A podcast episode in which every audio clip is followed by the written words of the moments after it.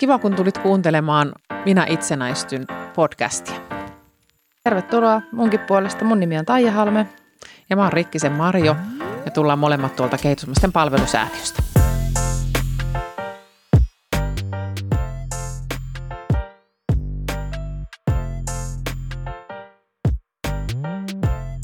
Tänään me lähdetään oikeastaan sitten liikkeelle vähän siitä, että mitä se itsenäistyminen ja aikuisuus sitten oikein merkitsee.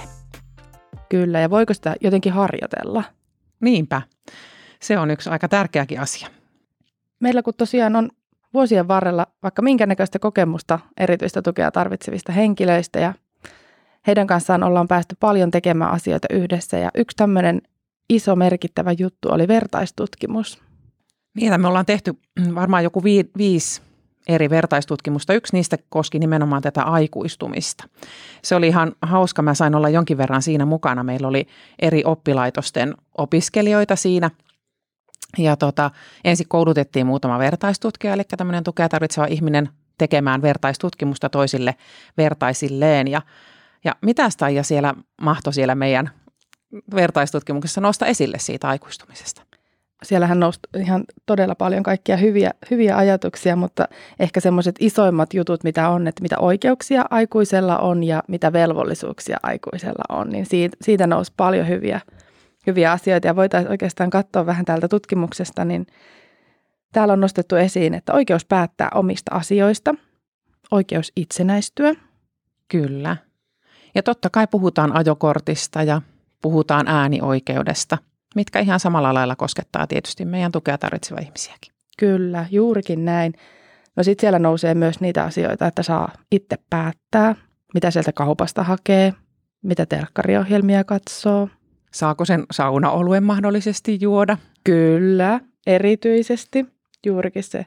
Mutta myös, myös siellä nousee esiin ne velvollisuudet ja vastuut, mitä aikuisella sitten on. Kyllä. Ja nehän kulkee kuitenkin sillain käsi kädessä, että, että kun tulee oikeuksia, niin tulee myös niitä velvollisuuksia. Ja siellä tutkimuksessa nousi esille muun muassa semmoisia, että, että pitää maksaa veroja, kun käy töissä. Kyllä. Pitää muistaa huolehtia siitä, että jos aamulla on töihin lähtö, niin on se herätyskello siellä soittamassa. Tai ainakin huolehtinut siitä, että joku sitten tulee herättämään. Kyllä. Ja sitten on aika tärkeä asia se, että pitää ruveta huolehtimaan siitä, että riittääkö mun rahat. Että jos mä itse teen vaikka aamupaloja, iltapaloja, niin kun mä käyn niitä kaupasta ostamassa, niin rahojen pitää riittää. Kyllä. Aikuistuminen ja itsenäistyminen on semmoisia asioita, mitä ei yhdessä yössä pysty oppimaan. Ja, ja niitä on tosiaan hyvä ruveta harjoittelemaan jo hyvissä, asio- hyvissä ajoin näitä asioita. Että eräskin äitit meille tuumasi, että siellä yläkouluikäisestä lähtien olisi hyvä alkaa näitä pohtimaan. Kyllä, ja näinhän se on, että, että koskaan ei voi olla niin kuin liian aikaista tavallaan aloittaa niitä asioita, ja, ja myös siellä kotona voidaan niitä lähteä jo harjoittelemaan. Se on ihan totta. Ihan jo niiden omien vanhempien kanssa voi lähteä pohtimaan, että missä asioissa mä tarvitsen tukea, ja, ja voisinko mä nyt jo niitä alkaa pikkuhiljaa opetella tulevaisuutta varten. Kyllä.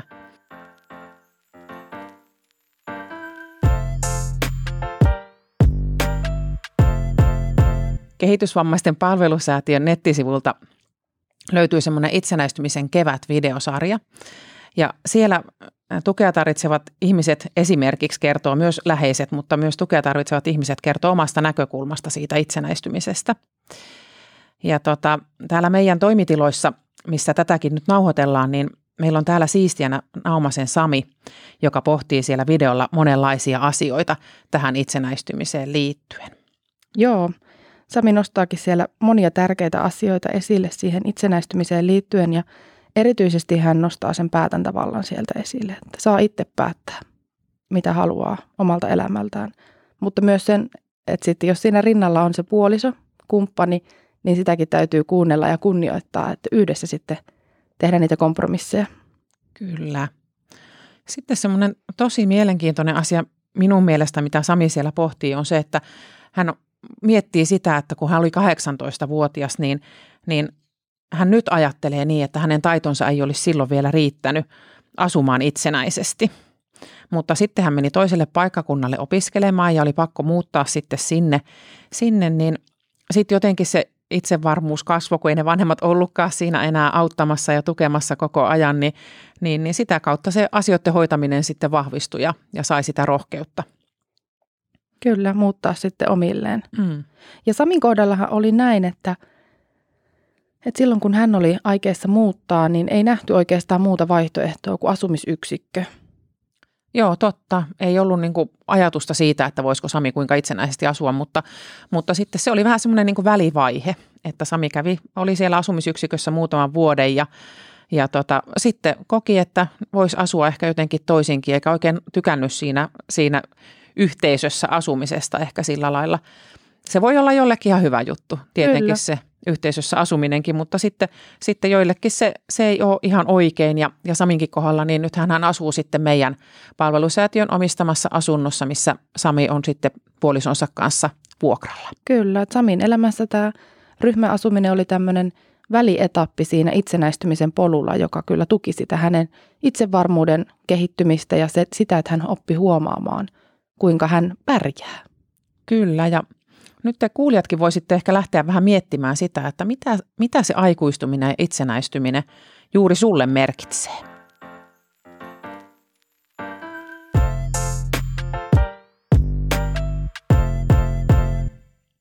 Kerrohan Marjo, voiko sitä aikuisena olemista ja itsenäistymistä nyt sitten jotenkin harjoitella? No totta kai sitä voi. Kyllähän se, se on semmoinen juttu, mitä kannattaakin harjoitella ja, ja tota... Siellä kotona voi lähteä miettimään niitä juttuja, että missä mä niin kuin sitä apua tarttisin, että se voi olla se voileivän voiteleminen tai se voi olla se pyykkikoneen tota, käytön opettelu, niin ne on esimerkiksi semmoisia juttuja. Kyllä, kotona on turvallista lähteä tekemään niitä itsenäistymisen ensiharjoituksia. No mitä sä ajattelet, että minkä ikäisenä sitten tämmöistä kannattaisi lähteä tekemään harjoituksia? No, mulla on itsellä pian yhdeksänvuotias poika ja kyllähän me nyt jo harjoitellaan. Mm. Toki hän ei ole tukea tarvitseva, mutta kyllä, kyllä mä oon sitä mieltä, että mitä nuorempana, niin sen parempi. Että, että kyllähän niitä kannattaa niitä, niitä pieniä askeleita lähteä miettimään, että, että kuka sen, sen voileivän voitelee tai, tai kuka niistä pyykeistä ylipäätänsä huolehtii tai, tai mikä se asia nyt sitten onkin. Se siivoaminenkin on vähän semmoinen, että ei siitä oikein kauhean moni tai nauttia ainakaan meidän perheessä, niin sitäkin voi tehdä sitten vähän yhdessä, niin siinä niin kuin kaikille tulee sitten, sitten semmoinen niin kuin oppi tavallaan samalla, kun sitä yhdessä tehdään. Kyllä. No sun, sä sanoit, että sun poika on yhdeksänvuotias ja te olette ruvennut harjoittelemaan asioita. Onko sun poika ollut yö, yökylässä jonkun kaverin luona? On se ollut, joo, kyllä. Että ensin tietysti niin kuin sukulaisten luona, että, että mummolassa ja, ja sitten mun siskon luona esimerkiksi. Mutta että kyllä nyt on oltu sitten jo kavereitten luona yökylässä ja, ja sitten kun harrastukset on alkanut, niin sitä myötä on sitten tullut niitä kotoa pois olemisia, että ollaan siellä harrastuksen kanssa jossakin sitten. Jossain leireillä tai? Leireillä tai sitten just jossain turnauksissa tai mitä mm. nyt sitten onkin. Kyllä, mutta sekin on tärkeä juttu, että sitä yö, yönkin pois olemista harjoitellaan, koska musta tuntuu, että siinä vaiheessa niin itsekin löytää itsestään sitä uudenlaista. Ja siinä voi olla vähän niitä jänniäkin momentteja, että nyt onkin koti-ikävä, pitäisikö päästä takaisin äiti ja isän luokse vai pystynkö mä viettää se yön jossain toisessa paikassa? Kyllä, se on meille kaikille tosi tärkeä juttu ja se on myös sitten vanhemman näkökulmasta, niin se on myös vanhemmalle se kasvun paikka, että oppii näkemään, että, että silloin jos on kyse siitä tukea tarvitsevasta ihmisestä, että joku muukin pärjää sen mun lapsen kanssa ja, ja hän ihan hyvin voi olla sen yön sitten, sitten jonkun muunkin niin kuin hoteissa, että, että mun ei aina tarvitse kaksikymmentäneljä seitsemän olla sen, sen lapsen tukena ja apuna.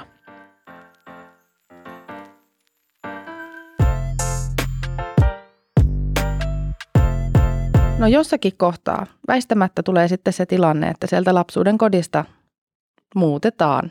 Muutetaanpa sitten ryhmäasumiseen tai itsenäisempään asuntoon, mutta muutto on edessä. Niin eikö sitäkin olisi hyvä pohtia jotenkin ennakkoon? Että minne? Niin, minkälaisessa asumisessa haluaisi asua esimerkiksi? Kyllä. Tai missä päin? Kaupungissa vai maalla vai, vai rivitalossa vai kerrostalossa ja ihan tämmöisiä perusasioita. Just näin.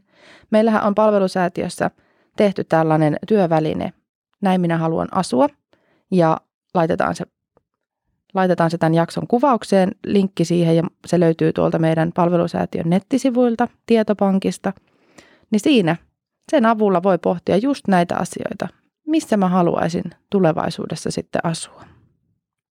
No mites Taija, missä sä asut? Ootko sä saanut muuttaa just sinne, missä sä, mi- mihinkä sä oot halunnutkin muuttaa? No melkein. Mä, tuota, mä oon itse asiassa just muuttanut, tai no just, just vuosi sitten. Ja asun tällä hetkellä Tampereen Hervannassa. Ja ihan ei kaikki toteutunut niin kuin mä olisin halunnut, että mä olisin halunnut muuttaa omakotitaloon Tampereen keskustaan. Mm. Mutta ei siellä oikein ollut, ainakaan meidän budjettiluokassa. Sitten piti vähän miettiä, että mitkä, mitkä on niitä asioita, mistä mä oon valmis joustamaan. Mi- mihin mä pystyisin tekemään kompromissin. Ja ihan niin kuin siinä Saminkin kohdalla, niin mullakin tuo puoliso siellä oli mukana tekemässä tätä ratkaisua. Ja meidän täytyy yhdessä sitten vähän neuvotella ja miettiä, että mitkä on niitä asioita, mitkä on meille tärkeitä. Ja me todettiin, että täytyy olla iso piha ja tilaa lapsille. Ja sitten me päädyttiin tonne minnekä nyt päädyttiin. No mites sinä, Marjo? Miten sä asut ja mitkä asiat on vaikuttanut siihen, että minne sä oot päättänyt muuttaa? No mä asun tuossa tässä Tampereen Tammelassa. Ihan aika lähellä tätä meidän toimistoa ja, ja tota, perheen kanssa mekin on sitä, sitä toki pohdittu ja, ja puolison kanssa eniten lapsi oli silloin pieni, kun muutettiin ja me asutaan kerrostalossa. Ja meillä ehkä eniten merkkasi se, että me haluttiin aika lähelle keskustaa, että kaikki asiat olisi, olisi niin kuin käden ulottuvilla ja nykyään liikutaankin joka paikkaa oikeastaan kävellen, että ainoastaan miehen työ on sitten vähän kauempana, hän, hän menee sitten julkisilla sinne, mutta, mutta tuota, muuten kaikki, kaikki on hyvinkin tuossa lähellä ja, ja pystytään liikkumaan pääsääntöisesti kävelle ja nykyään sitten pyörälläkin aika paljon. Mm. Se on tärkeää, että nyt jokainen kuulijakin voi sitten jo alkaa sitä siementä istuttaa sinne omaan mieleen, että mitä minä siltä tulevalta kodilta toivon ja mitä, mitä siinä mun kodin ympäristössä vaikka on tai niitä kulkuyhteyksiä. Joo, kyllä. Ne on tärkeitä asioita kuitenkin miettiä vähän etukäteen, että sitten kun sitä asumismuotoa, asumispaikkaa lähtee hakemaan, niin ne on hyviä olla jo takataskussa vähän mietittynä näitä juttuja. Kyllä. Ja sitten sitä voi lähteä haaveilemaan siitä, että millaisen kodin haluaa sieltä sisäpuoleltakin, mitkä huonekalut on sellaisia itselle mieluisia ja, ja koristeesineet ja miten siitä saisi sellaisen oman näköisen. Kyllä.